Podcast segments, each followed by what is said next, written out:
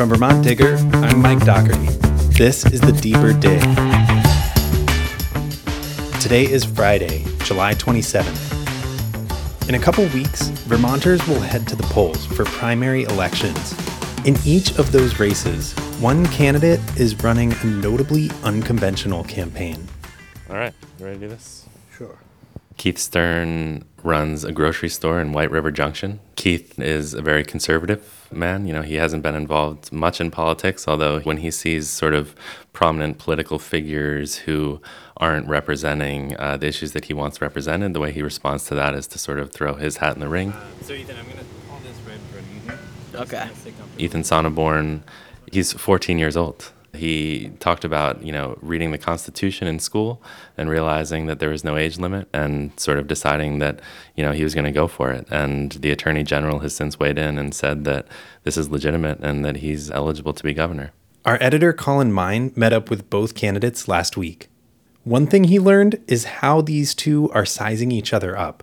Here's Keith. I think it's an absolute farce.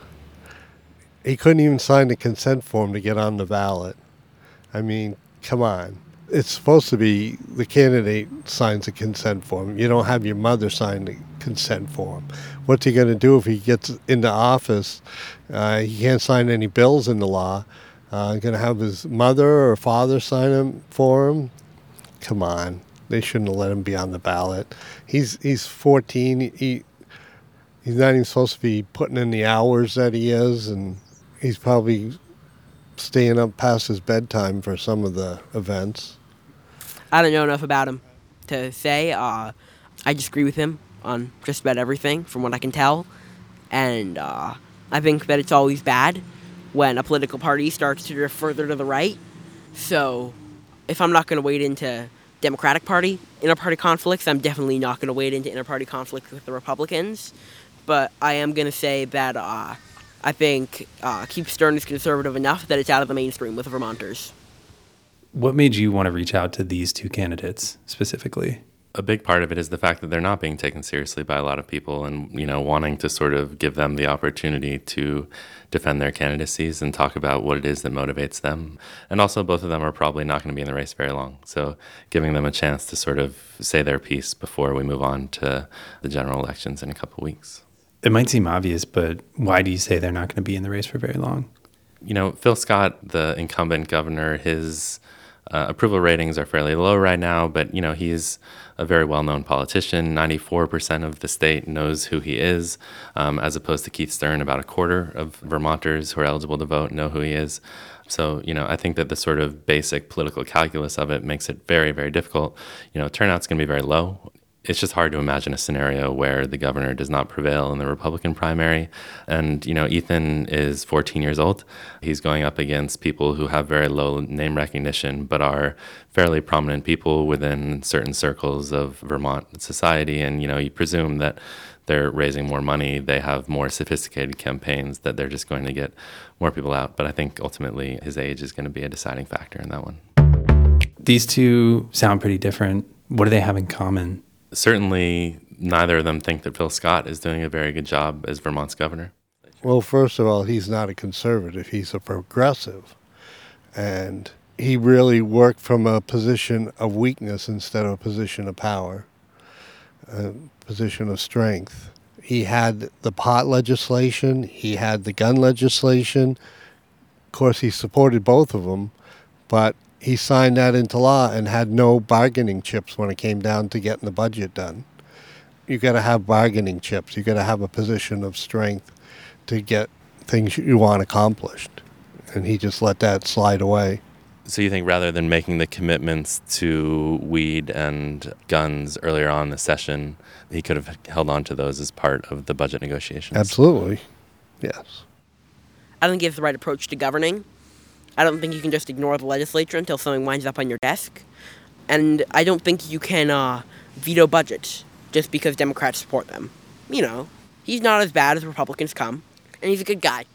I've met him. I like him as a person. I just don't think he has done. I don't think he has showed the right leadership skills or the right strength in dealing with people in his party who are farther right and who have pressured him to do some things, like his. Uh, I'm gonna say pretty radical education plan. They also, you know, they both feel like they're sort of misunderstood candidates, that people criticize them for various reasons. In Keith Stern's case, that he has no place running for governor, but also that he's, you know, a one issue candidate, which he takes issue with. His sort of big issue is taxes, although in his run against Phil Scott this time around, guns has sort of been the issue that has defined him, perhaps despite himself. I never even talked about it until the gun legislation came up, and I've been asked about it. All I all I put out was one statement that I support the Second Amendment. The Second Amendment says that people's rights won't be infringed, and I let it go at that. But um, people have been on me constantly about it, and for a lot of people, it's their only issue. And people are saying, well, I'm a one issue candidate. But if you look at my website, look at my Facebook page, it, it's far from that. I'm, I'm still not talking about gun legislation or regulation or anything other than to say I support uh, the Second Amendment and Article 16. And they are both very clear that people's rights to own won't be infringed uh, people have the right to defend themselves. And Ethan obviously he says that people sort of see his campaign being a joke and that he's sort of mocking the system and he says that's not the case that he is a legitimate candidate and wants people to take him seriously. We know what happens when we elect the same old kind of politicians. We know what happens when uh, we elect politicians who have been uh, working within the system as adults their entire lives. There is a misconception that I'm mocking the process. I'm not mocking the process, I'm running for governor. It's time for a new generation of leadership, and if my age is really going to uh, stop you from voting for practical progressivism, then I'm sorry to have lost your vote. But this is a legitimate campaign, and we're advocating on issues that matter. You mentioned their opinions on specific issues. Let's talk about some of those. What did they tell you about legalization of marijuana? Yeah, Ethan Sonneborn is all for it. You know, uh, he says now there's partial legalization, there should be full legalization, and that people who want to smoke are going to smoke, and we might as well make sure that it's safe. I support a tax and regulate system uh, because I don't think it makes sense to be able to have marijuana but not to be able to buy it. I think we need to tax it because that brings in revenue, and I think we need to regulate it because we need to make sure that marijuana is safe. We tax virtually everything else, and we need to tax marijuana too for Keith Stern, he didn't agree with the partial legalization, and he doesn't necessarily agree with full legalization. But the most important thing to him is that voters have a chance to weigh in on it. Every other state that's legalized it, the voters had a chance to put in their say, and we didn't give them that opportunity. And as governor, if the legislature decides to go further to uh, do the tax and regulate, I'm going to insist that um, voters get heard first and have them educated both sides of the issue and then use some kind of mechanism to let them be heard. I mean, right now, we don't have the ability to let them be heard, but we could do it through even just a poll, an online poll somehow. What did they tell you about their stance on gun policy? Ethan Sonneborn is very much with the sort of mainstream of his party in saying that taking guns away from people is not what he wants, but he does think that there's a value in putting restrictions on certain high capacity magazines and that that's not going to fix the whole problem, but it's a step in the right direction. I'm not talking about the cops busting down your door and taking all your guns. That's hyperbolic rhetoric from the other side of the narrative. But I do think that uh, the guns uh, are a long term solution. You can pull the trigger all day, but if you don't have access to uh, high capacity magazines and ammunition, that's an effective short term solution, is to limit access to the uh, part of the gun that does the actual killing. Keith Stern said that he doesn't like to be defined by that issue, but that he, you know, is very much aligned with the sort of sportsmen's groups who have come out against pretty much any form of gun control. Oh, I have I have no problem. These are law-abiding citizens that um, are just using their guns for sport, uh, target shooting, hunting, um, whatever, collecting. There's no mass murderers in any of these people. So I have no problem standing with them at all. And how much do you think it helps you in the race against the primary against Governor Scott to sort of be seen as, you know, the candidate who is allied with that point of view? It's a good question. Um, ask me August 15th and I can give you a better answer. Because there's some people that are, are mad at me for taking a stance like that. And there's a lot that support me for it. Then you get those that want to write in a Democrat on the on the ballot because they think I don't I'm not strong enough on gun legislation. I mean, uh, my position is absolute that the constitutions have to be followed. What was their argument about taxes? You know, Keith Stern many times, you know, he circles back to cutting taxes as sort of his main issue. You know, he wants taxes cut on businesses. He thinks that the reason that a lot of people aren't investing in Vermont is because of the high taxes. He thinks that there's too much red tape. Well, I'd like to see the property tax go down by running the schools more efficiently, but I'd like to see the sales tax decrease. And if we can work it out, eliminate it completely. So the um, businesses along the border, the New Hampshire border, could be competitive. And well, you, you see right here in, in the Upper Valley the difference between Vermont and New Hampshire for business. Um, if we're competitive, we could bring some of that business to Vermont.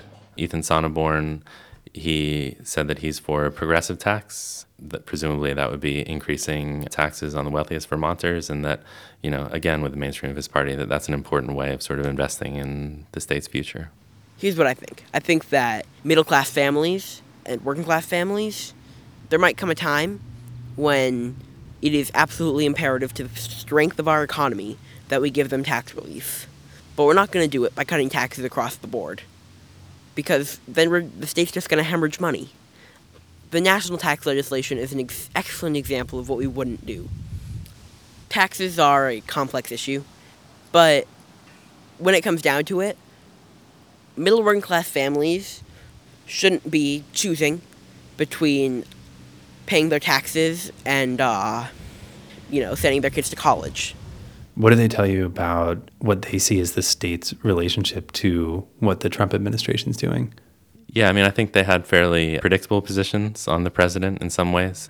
Keith Stern said that he didn't vote for Donald Trump, but now that he is in office, you know, that he agrees with his sort of law and order approach to immigration. I'm a constitutionalist, so on immigration, we have to follow the Constitution. We shouldn't be allowing illegals to come here. So I would work with ICE. It's just the right thing to do. You know, there's a there's a legal way to get to this country, a, a procedure to get here, and if they're not willing to follow it, then you got to go back. And did you vote for Donald Trump? No. No, because I thought he was going to be a liberal. I was convinced that he was going to be a New York liberal, like Ted Cruz said, and I didn't want to see a liberal as president. I like some of the things he's done. I think he's done a lot of good. I'm not convinced about the tariffs. I, I don't see them helping, but I might be wrong. Maybe he knows what he's doing there. And Ethan Sonneborn, you know, sees himself as being in a very different position on almost everything from the president and said that it, he wouldn't engage in Twitter battles with the president if he were governor, but he would certainly stand up on issues that matter to Vermonters. I think it would be counterproductive for me as governor to spend all my time engaging in rhetoric or getting into Twitter battles with Donald Trump. But I will say this I was a Bernie Sanders supporter and then a Hillary Clinton supporter. I believe that beyond our politics, Donald Trump is unfit to be president. I believe that he uh, has really. I believe he's betrayed the people who elected him. I believe he's betrayed working class families, people who really thought he could make change in the system. But I, like I said before, I'm not running for federal office, so I won't have a say in whether we impeach Donald Trump or uh, whether we pressure him to resign. But I will say this: if I am governor and Donald Trump does something that hurts Vermonters, I will speak up and I will uh, I will be abundantly clear that I won't just issue lukewarm statements of disagreement with the president when he's wrong. You asked each of them why run for governor and not look for some down ticket race that might be more attainable. What'd they tell you? Yeah, their answers to this surprised me a bit in both cases. Keith talked about how he's from Windsor County, which has some very liberal legislators, and that he'd pretty much have no chance running for local offices. So, and that if he were to win that office, that he'd basically be battling with his constituents on, you know, their sort of ideas about everything throughout his term. Number one, my views would not get me elected. Number two, if I managed to get elected, I'm going to be clashing with them full time, and I, I just wouldn't have the um, patience to struggle to be heard among the liberal voices there. As governor, they would really have to listen to me, you know, because it would be a partnership instead of um, I'm one of, you know, whatever amount, depending on if it was the Senate or the House. Ethan said that he respects the legislators and who are running this year. Uh, wouldn't necessarily want to compete with them, but also recognizes that he has a very non-traditional candidacy and thinks that a statewide platform is a better place to make the points that he's trying to make. I'm confident that any of the four Democratic candidates running for the two House seats here would uh, be exceptional. And I think that when you're running a campaign as unconventional as mine, you need to spread your message. And I think the only way to do that was by getting people around the state to understand what I was aiming for and why it was important to get more people involved in the process. We've talked about why, on paper, their campaigns are unconventional, but how much do the two of them acknowledge that their campaigns are unconventional? Yeah, I mean, when you ask them questions about sort of how they're going about campaigning and what their strategies are, it sounds very conventional, right? They're talking about going out and meeting the voters and letting them know what their ideas are. Obviously, for Ethan Sonneborn, it's a bit different because he's got to ask someone for a ride whenever he wants to go outside of uh, Bristol to meet the voters. And, you know, Keith said that he's trying to get around the state to talk to people. And, you know, both of them are taking part in the debates that are starting this week. So, you know, they both resemble fairly standard campaigns. I think it's more about the individual that's sort of out of the ordinary. It seems like with both of them, there's sort of a contradiction where they won't cop to being long shot candidates, but at the same time, being unconventional and being a non traditional politician is kind of part of their pitch. Yeah, absolutely. They both sort of say that they're fed up with politics as usual, that they, when you push them on what makes them a legitimate candidate, they said that the politicians that Vermont has been electing for governor, particularly Phil Scott, uh, isn't doing a good job. It's not working. You know, Phil Scott's a very sort of experienced politician. He served a number of terms in the Senate. Um, so, you know, if someone like that isn't doing a good job, then why not uh, wing it and vote for someone who's completely out of the ordinary and, and has a uh, totally different perspective on the whole process? I don't think age matters. I think whether your ideas are current or new, that matters. I think the age of your ideas matters. I don't think the age of the candidate matters. I think my message resonates regardless of the messenger. So when you say new generation, you don't strictly mean younger people. No, I mean a new generation of ideas. I mean uh, people running for office who have never run for office before, who don't look like most elected officials, who uh, don't feel like most elected officials, and who don't have the same background as most elected officials. We need new people, not young people. All I can say is you have to, I don't know, take a chance, have faith. I mean, I don't know what else to tell them. I mean, we can see Phil Scott had lots of experience. Peter Shumlin had lots of experience. And from my point of view, they're both failures as governors. So they can see my positions, and I'm strong willed. I take a stand, and um, unless somebody can convince me that my stance is wrong or give me a better way of doing something, I will stay with it. I will make sure my administration follows it, and you know that's the way I have to govern. I I can't tell anybody any more than that. You know. That's kind of their key message to voters. Yeah, sure. But you know, if you're fed up with the way things are going now, then you know, take a risk, which I would say has some parallels to our president as well. Thanks, Colin. Thanks so much.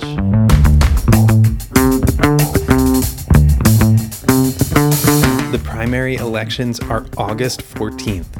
Starting next week, head to vtdigger.org slash elections to check out our voter guides and all of our recent coverage. You can hear more from Keith, Ethan, and their opponents in our two primary forums with CCTV. The Republican Forum is on our site now, and the Democrat Forum will stream live on Thursday, August 2nd. We'll have highlights from both events on next week's podcast. If you subscribe to our feed, you'll hear that episode first. Just search for the Deeper Dig wherever you listen to podcasts and hit subscribe. We'll be back next week with more stories from the Digger Newsroom. Have a nice weekend.